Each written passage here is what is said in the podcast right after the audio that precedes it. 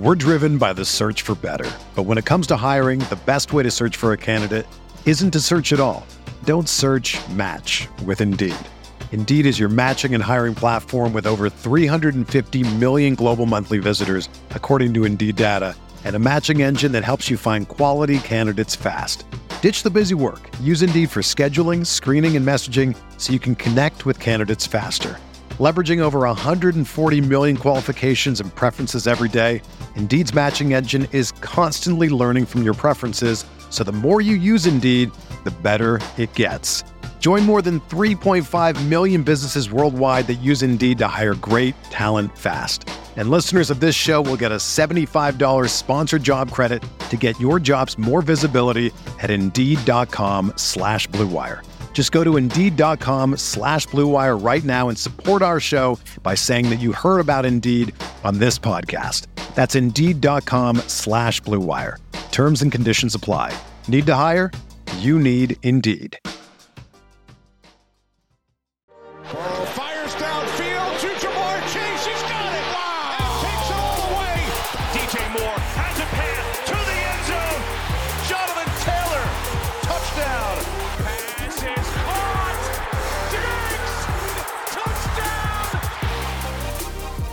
We've got Shawn Siegele back on the show. That is the special edition today of RotoViz Overtime. We are back with myself, Colm Kelly, with Shawn Siegele. We've had Blair Andrews on this week to cover the week eight action.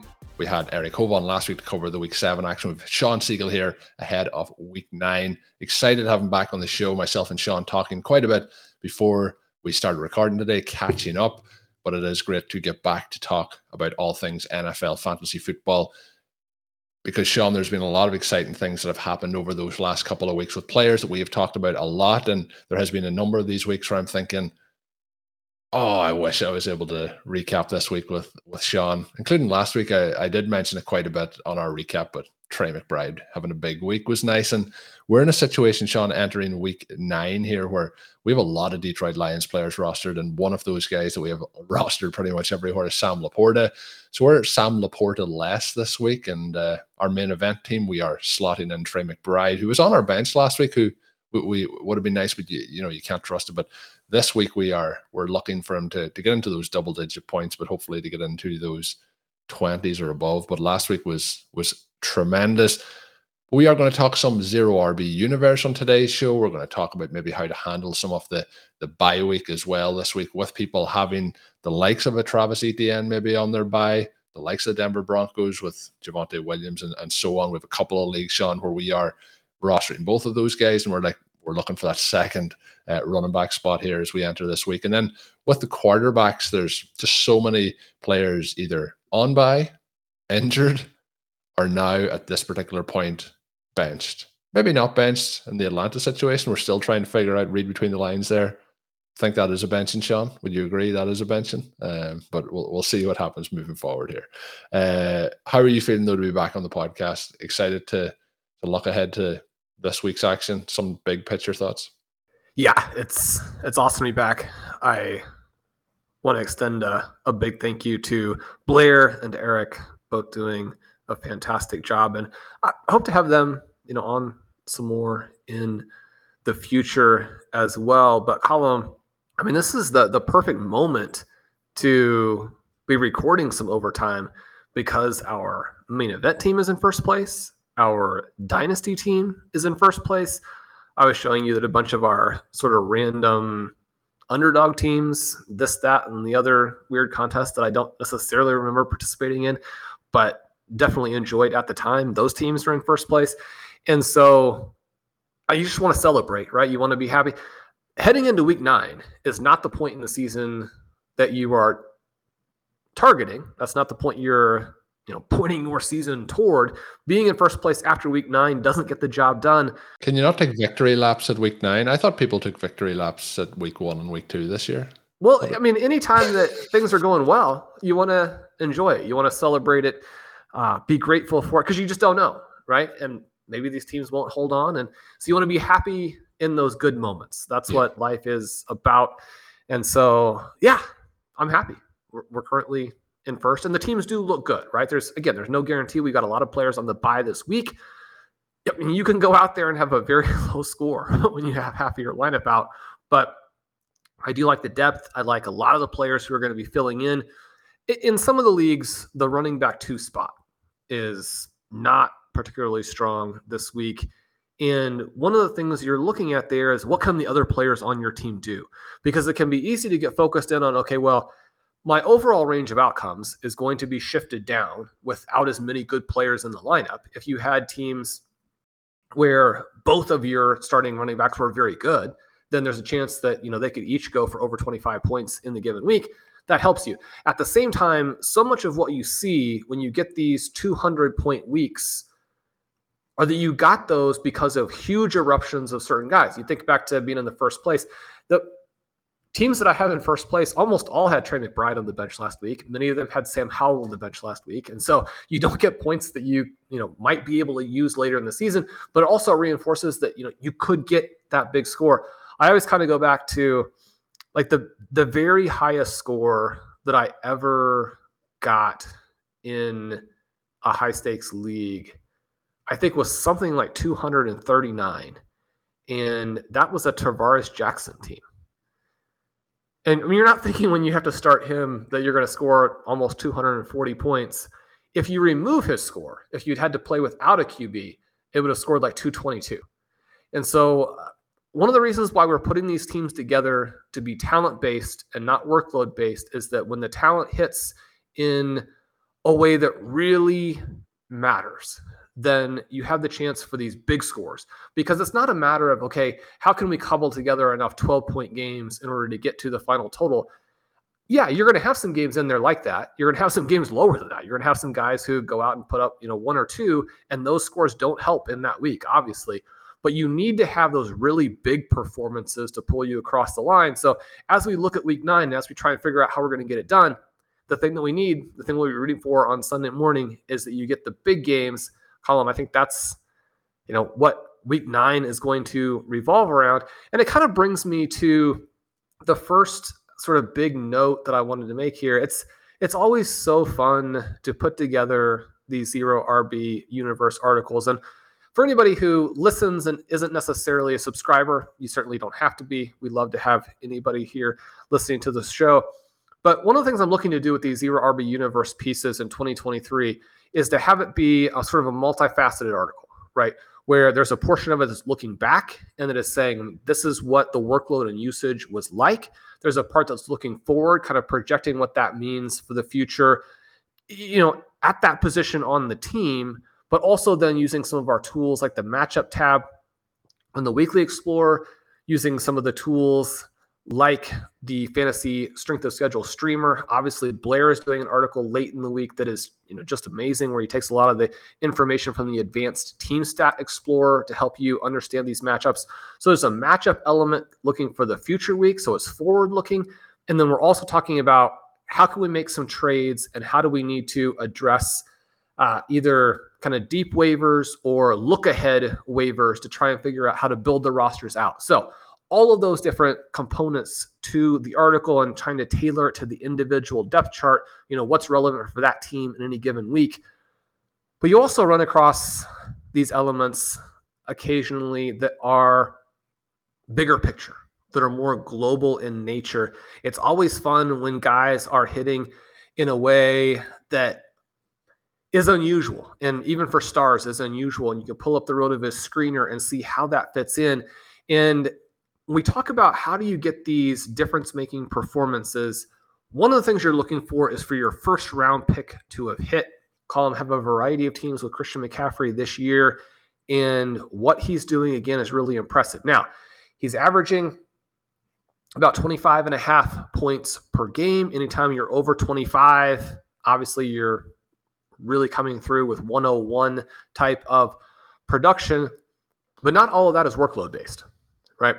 He is averaging 3.5 rushing fantasy points over expectation and 3.5 receiving fantasy points over expectation, which means he's giving you more than a touchdown's worth of value every week, just in efficiency. That's value that's up and above the workload or the fantasy points that would be implied by the workload. So we look at that and you're like, I mean, that's pretty crazy, but obviously, you know, he won't be able to do that for the full season. You know, what are the historical examples of this? The only player I could find who was above three, so he's at 3.5, right? The only player who's above three in both categories this century was Charlie Garner, who was actually at 4.4 and 4.5 over the first eight weeks. That was seven games in his case.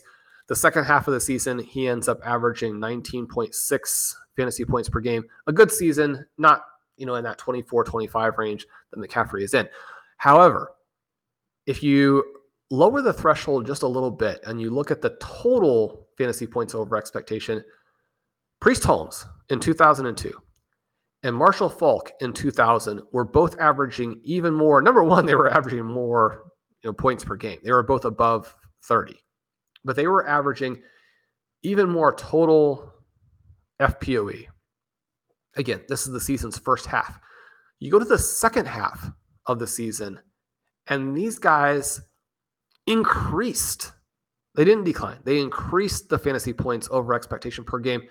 Priest Holmes in the six games from week nine to week 17. So obviously he misses a little bit there with injury, but in the six games, he averaged 28.7 points per game.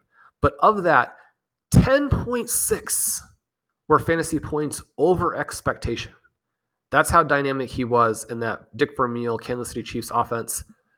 Marshall Faulk averaged almost nine fantasy points over expectation and averaged 33.7 points per game. That again at the very height of the greatest show on turf. So in both of those situations, you have that offense, the Dick Vermeil, Mike Martz offense, very strongly connected there. The NFL has changed a lot in the 20 years in between. We know that those two guys, and then with LaDainian Tomlinson, you had huge running back scores that are unique to that historical moment, and you don't get any more in 2023. And yet, when we're looking at Christian McCaffrey and being at 25 and a half points per game, and you're thinking about what he could do in the future, he's so unique himself as a talent. And then to be in this offense where you have Kyle Shanahan calling the plays, but you also have those other guys in the mix there with Deebo Samuel, who has been injured a little bit, but Brandon Aiyuk and George Kittle you have those three additional weapons and you can't key on Christian McCaffrey.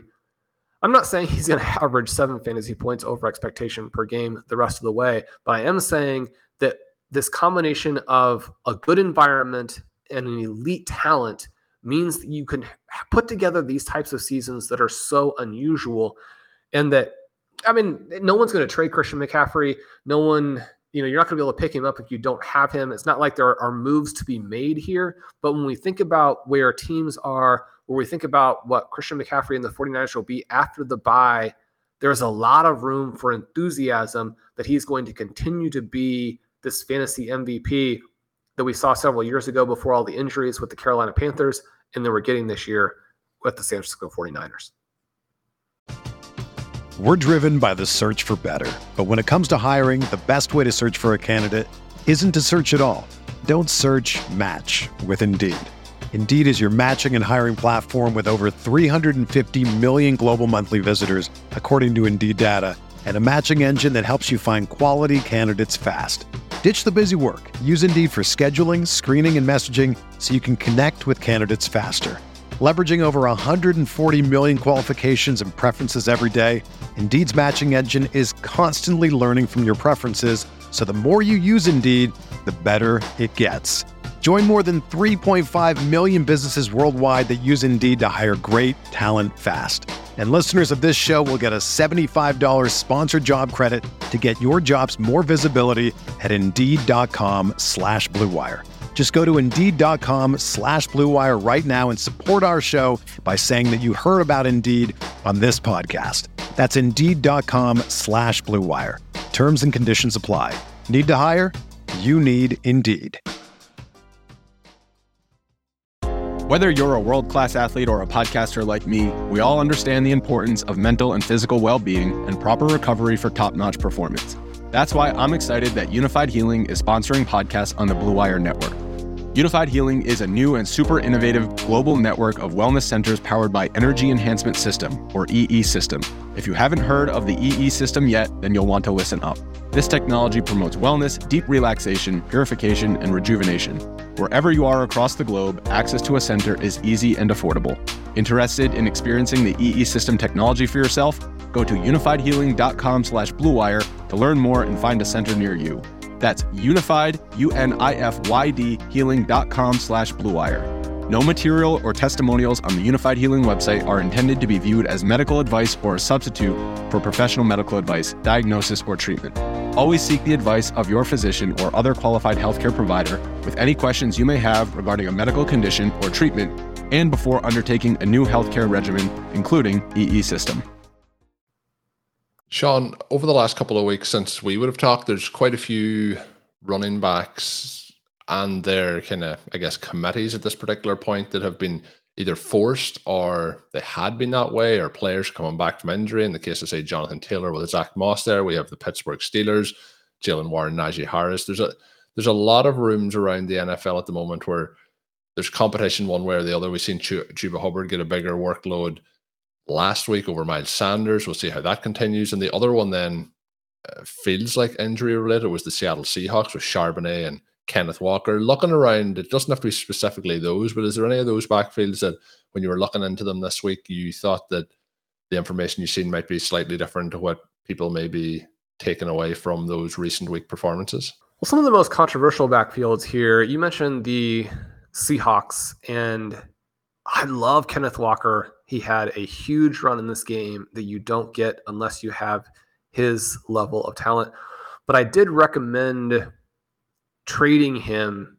If you're in one of these redraft leagues where a lot of trading goes on and you really are trying to move your roster around to point toward the playoffs themselves, I think that there are reasons to be concerned about where he is now. Because one of the things is Zach Charbonnet, not the same level of explosiveness, and yet it's a good fit for him in this offense. Anytime you're a downhill runner who also is a flexible receiver, uh, we go back to the reason that Charbonnet was on the zero RB running back list in the first place, and kind of the joke being that it was very, very grudgingly because Kenneth Walker was such a big target for us overall.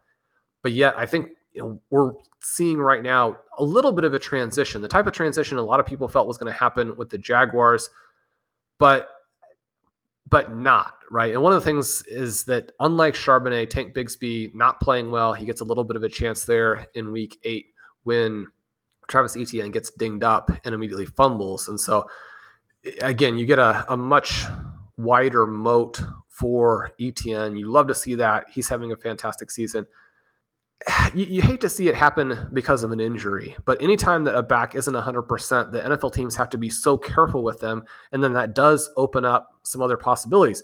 We're seeing, you know, vaguely similar things at a lower level with the Miami Dolphins, where Raheem Mostert isn't quite 100%.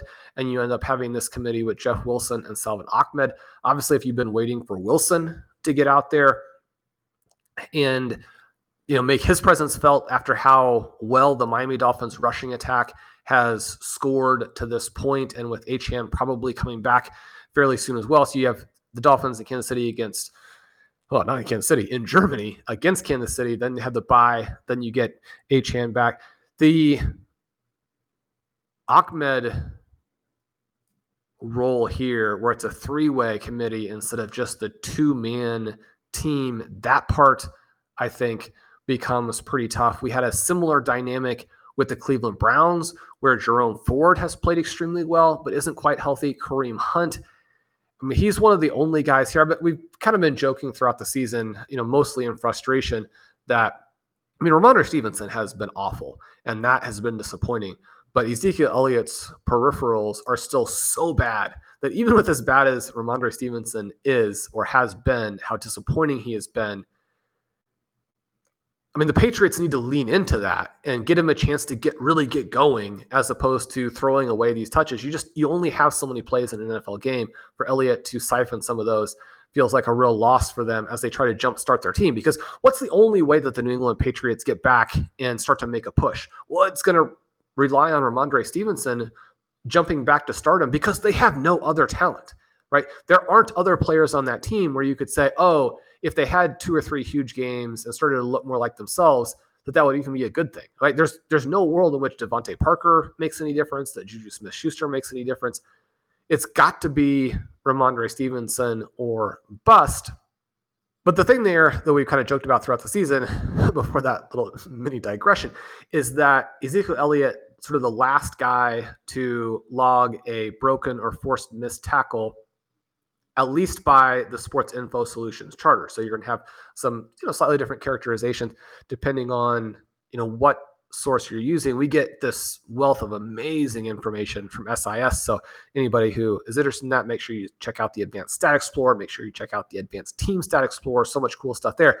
But you look at this Cleveland Browns team, Kareem Hunt now is the last guy, right? Gus Edwards finally got in the scorebook. Ezekiel Elliott finally got in the scorebook. Kareem Hunt is not yet, but he's getting the you know, most important touches here in this Cleveland Browns offense.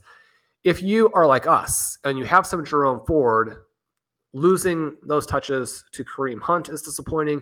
And then definitely if you are in the desperation situation, and again, are like us where you're a huge Pierre Strong fan, to have Hunt take those touches is disappointing. You have a, another game here where Pierre Strong actually looked really good as the third man. He has a 40 yard catch. He generates a lot of value on his handful of rushing touches. You'd love to see in the situation where the top two guys aren't completely healthy, them lean into Pierre Strong, maybe him. The Browns are going to go back in and they're going to look at the tape and they're going to say, you know what? Maybe we win this game if we give Pierre Strong a little bit more. Again, the bye weeks are here in a huge way in week nine, where at least for the RotoViz OT community, this is the week that everybody is out. Pierre Strong is going to be playing on some teams for me. You don't want that to be the case, right? You're not projecting Pierre Strong for many touches. And anytime you don't get many touches, you're looking at a potential zero. But Colm, he looked very good. This is an interesting backfield. Obviously, Nick Chubb was the guy. He's not going to be there did you have a chance to watch this game? Are you, I mean, what are your thoughts on the Cleveland Browns and and Pierre Strong? I mean, it, it's a pipe dream, right? We're not going to suddenly get 10 plus touches for Pierre Strong in week nine. I don't think so. I think it's a case that he's going to be added in for a limited amount of plays here at the moment. And at the moment, it's a case that the plays are that limited. I don't see that he's going to make a big enough impact to stretch that roll out over the next couple of weeks, I think it's going to kind of stay in the, the formation that it's in at the moment. You mentioned the Cleveland Browns and what my feelings are. My feelings are the less you can watch of the Cleveland Browns, usually the more enjoyable. But I did get to to catch this game, and I think that they're going to be a tree headed committee moving forward. And I think Pierre Strong, unfortunately, Shawn, over the next like looking a month ahead, I think he's going to be the third option as much as we want him to get factored in, barring injury. But those limited touches that he ha- is having, he's he's looking pretty good. But there's a potential, Shawn, that that's also our biased eye factoring in there when we're looking at them. Just to give a few notes that Shawn has mentioned in here that I really enjoyed since I recorded with Blair earlier this week, Leonard Fournette did sign with the Buffalo Bills. Shawn mentions in it that the former Jag and Buck does everything, but he does everything poorly. So that is, uh, I think, a true statement. And Shawn trying to, I think, be as kind as possible there. Well, my he take on everything. it is is almost a little bit the other way around, where it works in this other direction, right? Where Leonard Fournette does everything poorly, but he does everything. Yeah, and that's appealing to teams, right? If you can do everything, they don't have to take you off the field. They're not necessarily telegraphing the play call. So by, it's better to do everything poorly than to do some things good. It, it really depends. The unfortunate part is that you get the impression from NFL teams, and this is a little bit the thing with Ezekiel Elliott, right? It's like, why did they move Pierre Strong, who is a dynamic player, for Ezekiel Elliott, who's washed up? Well, because they wanted to have a guy who stylistically was similar to Rhamondre Stevenson so that you could move those guys in and out interchangeably and not telegraph the plays. You you do get the impression that a lot of the weirdness that's occurred with the New England Patriots offense over the last two years, and even some of the rhetoric coming out of New England, was about things that Bill Belichick wanted to do differently because he and Josh McDaniels hadn't seen eye to eye on them. Now, with the embarrassing end to the McDaniels era in Las Vegas, you can understand even a little bit more, perhaps, you know, why that was the case. The thing that we're seeing here with both of these coaches, and I think that in some ways it's too bad. I've never been a Patriots fan. I've never been a Belichick fan. I think that the borderline cheating, and really probably is borderline. There's just so much we still don't really know about all of the stuff that happened kind of in that 20 year window and whether it really was cheating or was just sour grapes from other teams. But I love the fact that with Bill Belichick, you seem to have someone who was focusing on the big picture, but then also all of the details and was so concerned about taking every possible edge and stacking all of these edges. And then I think that even if you don't like a certain team, coach, player, it's just so important in life to give credit to people for the accomplishments that they've had. If you aren't the kind of person who gives credit to other people when they succeed, then you're creating this very weird dynamic and environment for yourself as you try to work to be successful because you're not you know really thinking through things in either a logical or an ethical way again in terms of understanding what it takes and giving credit for accomplishment. So you look at that with bill belichick certainly those patriot teams were a true dynasty over this two decade period and yet now it just looks so clear like it was tom brady both for him for his offensive coordinators for all of these different people i mean in some ways i think that's unfortunate right because it, i mean Tom Brady is something of a villain character as well. But we now get back to this and we're thinking about the New England Patriots, and you got the impression that even though it was wildly successful, the Bill Belichick didn't love having all of these niche running back roles to where the opposing team was getting some type of signal on the play call by the running back personnel. You talked about or they talked about so much kind of last offseason, they wanted to run this Shanahan type of offense and a much more simple offense than what McDaniels ran because they felt like a lot of their wide receiver misses in personnel were based on an offense that was too complicated. Well, all of those things appear to have not really been the case. And they continue to do all kinds of things where it's like, it's not the offense when you're making personnel decisions to let Jakobi Meyers walk while you're signing Juju Smith Schuster, right? These are just big and obvious mistakes. And yet, those types of things are kind of interesting. And it is a weird and unfortunate dynamic when the Patriots continue to apparently chase mistakes, mistake after mistake after mistake. And this decision at the running back position is yet another one. And yet, it does underline this idea that there's some value to be had in being able to do a variety of things, even if you don't do them well. It's one of the reasons I think that Kareem Hunt is appealing. And it's certainly the reason that a Leonard Fournette would be appealing. It does worry me as a James Cook fan. One of the things that I note in this particular piece is that over the first three weeks, Cook averaged 4.3 targets per game. Over the most recent five, just 1.6. Right. So that first group, especially if you're getting some good rush numbers. You can be a low end RB1. That second group, I mean, you're looking at James Cook now as being not even startable. Right now, again, this week you would be starting him because you have all the bye week concerns. But if you have your full roster, James Cook is not really somebody that you want to have in there. When you think about him being like a round five, six turn player, that's not, not ideal for him to be a healthy guy you don't really want in the game anymore. And I think it's unfortunate because he's flashed so much talent. And yet the Bills, as they've gone through this weird season where they did things like, I mean, you watch the Patriots play again in week eight. And I mean, how did they possibly defeat the Buffalo Bills in week seven? But the Bills have basically had this game that Kansas City had against Denver. They've had it three different times already this year. And that starts to undermine your confidence in what you're doing. They wanted to be this two tight end offense where they would have a lot of flexibility because the tight ends are also receivers, but then you can go heavier and you can run on teams a little bit more with intention as opposed to being a one off. They realize that it's not necessarily working, and in part, you get away with it, get away from it because of some injuries. And you're like, oh, I mean, having you know the additional receiver out there helps. But then, what do we want to do with James Cook?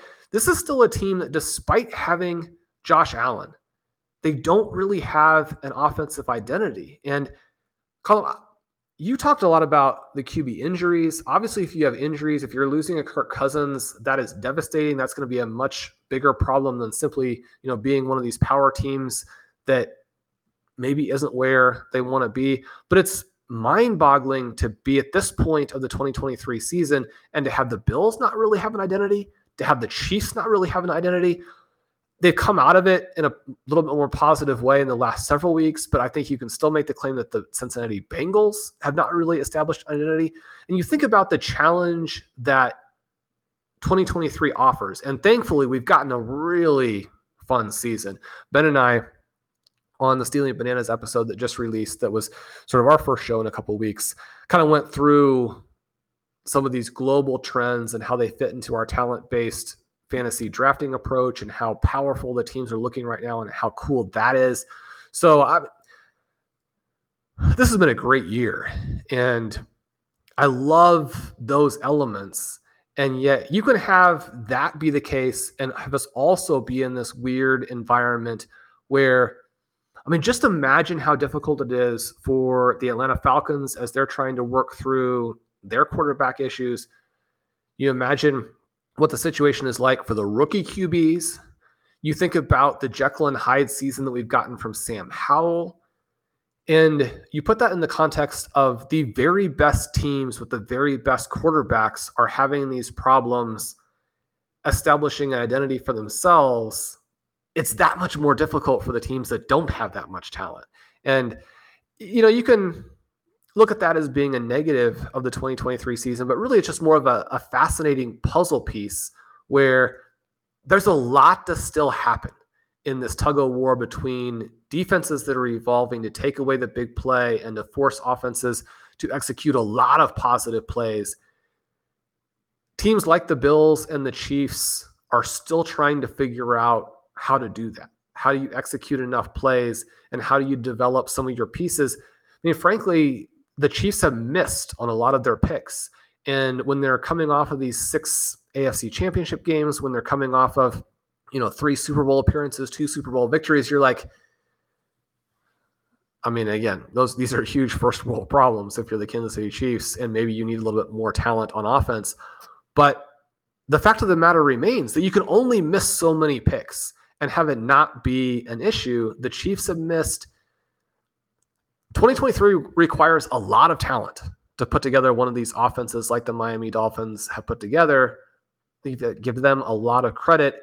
And because of the way so many fantasy leagues are now structured, the season feels like it's really deep into the year. The actual NFL reality season is less than half over. There's going to be a lot to still happen as these teams try and solve these problems that they have out ahead of them. Yeah, that's very, very true. Like when we're looking at, and this even from league to league. So if we're looking at, let's say, the FFPC main event versus the best ball leagues versus your own home leagues and the structure of where the playoffs start, where the playoffs end, then you actually have to factor in that the NFL season continues on beyond that. So there's a lot of fun. We're looking at the fantasy season, like you mentioned there so much is going to change both in that, but and you know that's going to be driven by what changes in the the NFL. Two running backs, Shawn. I just want to get final thoughts on because they're they're two of our favorites. But Breece Hall obviously had a long catch and run for a touchdown this past week, which kind of saved his day a little bit from a fantasy perspective, but also showed the upside that he has as an elite talent. What are your thoughts on Hall now, rest of the season moving forward here with the Jets. And who knows what the, the rate of recovery it looks like Aaron Rodgers has. Maybe he'll he'll be back in here before we know it. But you know, with Zach Wilson in there, how are how are you feeling about? You know, we have we have a lot of shares of, of Breece Hall. What's your optimistic, I guess, confidence level in him moving forward here? Well, one of the things that I've tried to really emphasize to myself in 2023 is that you just have to be ready for the teams to do things that don't make sense You can't get out there and assume rational decision making and assume they're going to do the right thing. And then when they don't, be devastated because they're just not going to. And so you don't want to set yourself up for all that heartache. When the Arizona Cardinals come out for the season and their biggest playmaker is Trey McBride, but he is buried behind like a 1,000 year old Zach Ertz, don't be surprised by that. It's just par for the course. It's just what's going to happen at different junctures, right? So, took a lot of uh, took a lot of uh, I don't I, I was going to say the point you were making is to try and have emotional maturity and to handle things like the teams mightn't handle it rationally, but you try and handle it rationally as the season goes on. But Shawn, there's some of these decisions it's hard to handle rationally here when we're the Trey McBride one now looks to be just you know baffling. Idiotic, maybe would be another word I would use for it. I, but we we did manage to work in a little bit a little bit of a criticism of the Cardinals in that sort of big picture take there. But no, I you look at what the Minnesota Vikings did after the injury to Kirk Cousins to get Joshua Dobbs, and you're like, the injury to Aaron Rodgers occurred months ago. It occurred on the first play of the season for the New York Jets, Shawn. So it occurred eight weeks ago, you know, two months ago. And then on top of that, we now have had this window closed that could actually, I mean, we're now. They might get a free agent quarterback, maybe? No? Yeah, I mean, if they're going to be a, a lot of NFL teams out there cutting their very legitimate backups, then maybe they get somebody. Oh my word! It's, I mean, it's it's frustrating, right? Because every time that you get one of these games from Breece Hall where he completely transcends the environment, and you're like, yeah, that's why I drafted him. That's why you know he could be the 101 next year, even though I mean, obviously the 101 is going to be Jefferson or McCaffrey or Ja'Marr Chase, Tyreek Hill. It's going to be one of those guys because he's that good and he'll be able to do it every week. And, you know, the next week he has a 70 yard touchdown run. You're like, yeah, he's that good. The problem is just, even if you're that good, those plays can't happen every week. And when your offense is this bad, you're set up to have like a six or seven point game in the other weeks. So the overall scoring level is going to be frustrating. You just, you hope that he continues to, to do so much of what we've seen. You hope that the weather is good. I mean, one of the things is just the New York Jets are not the kind of team that can afford to be playing in a storm like every second or third week. Now, I know that with the time of the year that it is and where they're located, you know, again, you're probably going to to put up with some of that stuff too. But one of the things that we start to see going forward here as we get into November is that you just desperately want good luck for your teams that are in that kind of northeast area that you know, every week you have that weather risk. Maybe they can go on a good run of weather. So you look at that, Breece Hall, 105 fewer routes than Bijan Robinson, and yet the same yardage numbers there. He's at 2.4 yards per route and the way that SIS puts it together. That's better than most receivers. His receiving evasion rate of 47%. You know, again, trumps Bijan there at 27%. And this isn't in any way, shape, or form to be like, oh, Bijan Robinson is just another guy. Bijan Robinson isn't as good as Breece Hall. I mean, Bijan might still be better. But as we're looking at players who have that size athleticism combination, it's really extraordinary that Hall could be that much better. It also underlines what Robinson can potentially do now that you have Taylor Heinicke involved. I mean, I made the case that I mean, Robinson's scoring level right now is actually not particularly good certainly if you drafted him, you know, 106, 107, 108, it hasn't done what you needed. I still think that even with that being the case, you probably can't trade for him. And yet, if you have some guys like a Kenneth Walker, I mean, even though Walker has outscored him, you're going to have to give more than just Walker to get Bijan. But I think that you might want to go out there and do that. I think that Robinson is also, again, just one of these players who's so unique that – if people are saying, okay, well, Arthur Smith and the quarterback situation is just so bad, and obviously one of the reasons that Bijan doesn't have a great overall score is he had that week where he himself was sick, and you know people end up having to take you know almost a zero there. That part was very unfortunate. I think you want to go out and get him. I think that you want to continue to figure out ways to target the true stars. I mentioned trying to move Alvin Kamara for Austin Ekeler. Obviously, Kamara has scored a lot more points. His route numbers extremely high. His target numbers extremely high. He's been scoring touchdowns. Kamara's peripherals are not good, and Austin Ekeler has this amazing future schedule. Mean, that's a very specific type of trade recommendation. Most people aren't going to be maybe in that specific of a moment or situation to where they can really get that done. But you can look at the article and figure out some possible exploitable opportunities. Certainly, you can go in there and play with the fantasy strength of schedule streamer. You can look at Blair's article. You can look at the advanced team stat explorer and kind of see where there might be some edges that you can use in your particular league. And one of the things that I would say is that, you know, if you're heading toward the playoffs, don't be so risk risk averse that you don't make a move that might make you better just because it might make you worse. I mean, really, we're at the exact same point that you're in when the season starts, which is that every pick that you make, there are other choices, and those other choices might work out better. And if you're going to be involved in the whole activity in the first place, you've got to have the confidence and you've got to have the willingness to make mistakes, which means making a pick where a different pick might be better. You can make a trade. Eh, you know, once you've selected that addition, that initial team, sometimes you look at it and like anything that I do here has to be a win. I can't afford to ruin this nice team that I put together. But if you have a league where trades do happen and other managers you're interacting with where you can make some moves. If you don't make a move, not making it can be just the same as making it in terms of the risk. If you don't make the move that would have allowed you to win, you can look at that at the end of the year and say, you know, if only I'd had the guts. So my recommendation would be to enjoy the tools, to enjoy the game, certainly, you know, enjoy making moves and don't be scared to do something that, you know, might backfire. You don't know what the future is going to bring. All you can do is take the information you have now and make the best decisions. Colm, I think this is a really fun year to do some of those things. You were mentioning some research that Hayden had put out there talking about these are the running back hits within, or, you know, really just the draft in general, but certainly looking at the dead zone. We've had Jake Boyce do really cool work on best ball every single week. Anybody who is focused a lot on that and trying to understand how the shape of scoring influences advance rates, influences how teams move through the season and get you where you want to be in something like Best Ball Mania. Make sure you check out his articles. One of the things he's talked about a lot is the running back dead zone is still there.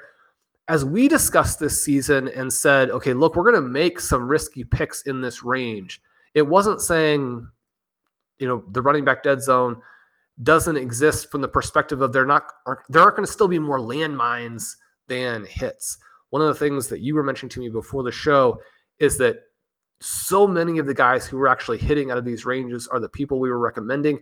Obviously, not going to be perfect on that. Rhamondre Stevenson has been, you know, massively disappointing, and you know, people do um, note that to me with some frustration. But the right profile at these prices has been so cool for 2023 we want to take the structural approach that we know has been winning for over a decade and yet also take the individual player profiles and say this is how we put together power teams in 2023 this is how you put together a potential championship team. There's a long way to go but the things that we're watching especially over this last month and the hard part with the NFL is because you only play a game every, once a week, as opposed to say an NBA game or MLB game. It does imbue those games that do happen on those Sundays with so much importance and visibility that when there are guys you really wanted to do well and they don't, it is a dagger. And then you've got to spend all week with that. And it can undermine your faith in either the player or the process but also because it's a short week in terms of you only get so many weeks and then you're at the playoffs. And if your guys didn't hit soon enough, it doesn't matter that maybe your overall thesis was okay. But I've loved 2023 because it's reminded us that what happens in the first month isn't the only thing that's going to happen. And if you were to, to stop the season at that point, you know, we'd be looking at guys like Jahmyr Gibbs, who, I mean, Colm, we were extremely high on him he flashed in week one, but didn't get exactly the scoring because he fell down when he was going to actually score a touchdown. Then you have David Montgomery putting up these monster numbers. You get some mild injuries for Gibbs. You have De'Von Achane doing the things that we had talked about with Gibbs, and it's easy to be like, oh, this is a miss. Gibbs is actually just a guy. Achane is the player that everybody should have been on. You watch that game on Monday night against the Raiders, and granted, it's the Raiders. They're hours away from having like their entire team fired. You know, it's an easier environment than some, but Gibbs looked like peak Jamaal Charles. And if you don't like wait for some of that to play out, then I mean, you can be like, oh, I mean, Gibbs is just a guy. Gibbs is not just a guy. Jahmyr Gibbs is astonishingly, I don't know, good. He's exciting. He's fast. And we haven't even really seen the receiving stuff yet, even though he catches five passes in that game. I, I don't know, right? I mean, David Montgomery is there. It, it is a problem when they're both healthy, but Gibbs, incredibly exciting. Obviously, we've discussed a lot with Trey McBride. I mean, for a while there, it looked like Mayer was going to be a bust. Then you get the huge game. Now you get this kind of retraction. Now you have a new QB. You're going to have a new coaching staff. We don't know where that's going to go. You mentioned the McBride is going to be in there for us this week where LaPorta is out. That would be a lot more exciting if they weren't making a QB change and we're going to get a mid round rookie out there playing. And yet, I mean, who knows? I mean, maybe Clayton Tune will play well. And regardless of how well he plays, it's hard to see that offense functioning at all if McBride doesn't get 10 to 12 targets. And so the volume at least should be there. I don't know. I don't know if you can tell, Colm, but I'm pretty fired up to be back. I'm pretty excited to record with you. I'm excited for how the season is going. I mean, it's it's Thursday afternoon here as record. Fired up for tonight. Can't wait for week nine. Yeah, I'm excited for week nine. And uh, but I kind of joked about it earlier, but people taking victory laps at an early point of the season, and that kind of shows up again. That either players that you think you're so right on at a certain point after two or three weeks, or that you're so wrong on. These things do take time to play out, and you, you mentioned it particularly there with a number of the most recent guys. Somebody like even a Gibbs, you know, moving forward, we'll see what happens. But there's so many of these scenarios that change. If you look at the NFL as like four week periods, that you know what you know after four weeks is different to eight weeks is different to 12 weeks and it's continuing to evolve but yeah very excited for for week nine here as we move forward the piece that or the the information you mentioned that we were talking about before with Hayden Winks, uh, a tweet that he did looking at some of the running backs and really the only running backs from kind of the start of the third round through pick kind of 100 that have hit so far this season in terms of they're currently ranked above their ADP or Travis Etienne is 33 spots ahead. Breece Hall is 20 spots ahead. Kenneth Walker is 30 spots ahead. James Cook's 15 spots ahead. But as we mentioned today, that could be under some threat. We have David Montgomery 51 spots ahead. Kamara 64. And then when we start to get down into this, D'Andre Swift 63, Pacheco 51, and Brian Robinson 55. And out of those, there's names in there that we weren't actively targeting, but the names in the dead zone or the traditional dead zone that we would have been talking about, the likes of an Etienne, the likes of um, you know, moving down through that list to D'Andre Swift, some of the guys would have been in Shawn Zero RB list, Kenneth Walker as well in there. There is those profiles, and that's when we were ta- always talking about the profiles. Shawn mentioned a number of times on today's show the talent level of these players that you're trying to target, and those are the guys that are are clicking, are hitting, and sometimes those guys are, take a little bit of time to work in, whether it's injury related with the likes of a Breece Hall trying to get back to 100%. The other player, Shawn, I wanted to talk about, we're going to leave it today. We'll talk about it because there is a bye week. We can talk about it ahead of NFL week 10 is Javonte Williams as he kind of continues his way back from injury. But lots of stuff like that has me excited as the season continues to move forward here. Shawn mentioned Thursday night football. This will be coming out after Thursday night football. But Shawn, we are firing Will Levis up in uh, our main event team. So we'll see how that goes. Listeners can see if we're in a good mood or a bad mood come Friday based on that information. But we have a Jared Goff team with Matthew Stafford. Stafford maybe not going to be in action this week. So going with the rookie. We'll see what happens there. But again, excited to see these rookies stepping forward. Maybe a JSN. Maybe we get Marvin Mims getting more work done. But excited for the rest of the season, Shawn. So we are ready to go. The last thing I want to mention on today's show is we talked today about some of the teams and how they're going. Shawn, I continue to get people reaching out to say mid-season review, you know, review these teams, tell us how you're going, and they're talking about their teams as well and how good their season's going. So maybe we should, uh, maybe next week we'll try and squeeze it into the end of the week show as to talk about some of these teams if they win again this week and they're in good shape. We want to talk with them, but they are in good shape at the moment. But yeah, a review of how things are that because we're kind of past the halfway point down at that stage. But that is going to do it for today's edition of RotoViz Overtime. Excuse my long soliloquy here at the end of the show. But uh, good luck to everyone in NFL Week 9. Hopefully, you get that win. My name is Colm Kelly. You can follow me on Twitter at OvertimeIreland. My co host is Shawn Siegele. Check out all of Shawn's work up on rotoviz.com. And until we are back, have a good one. Thank you for listening to Overtime on RotoViz Radio. Please rate and review the RotoViz Radio podcast on iTunes or your favorite podcast app. You can contact us via email at rotovizradio at gmail.com. Follow us on Twitter at RotoViz Radio. And remember, you can always support the pod by subscribing to RotoViz with a discount through the RotoViz Radio homepage, rotoviz.com forward slash podcast.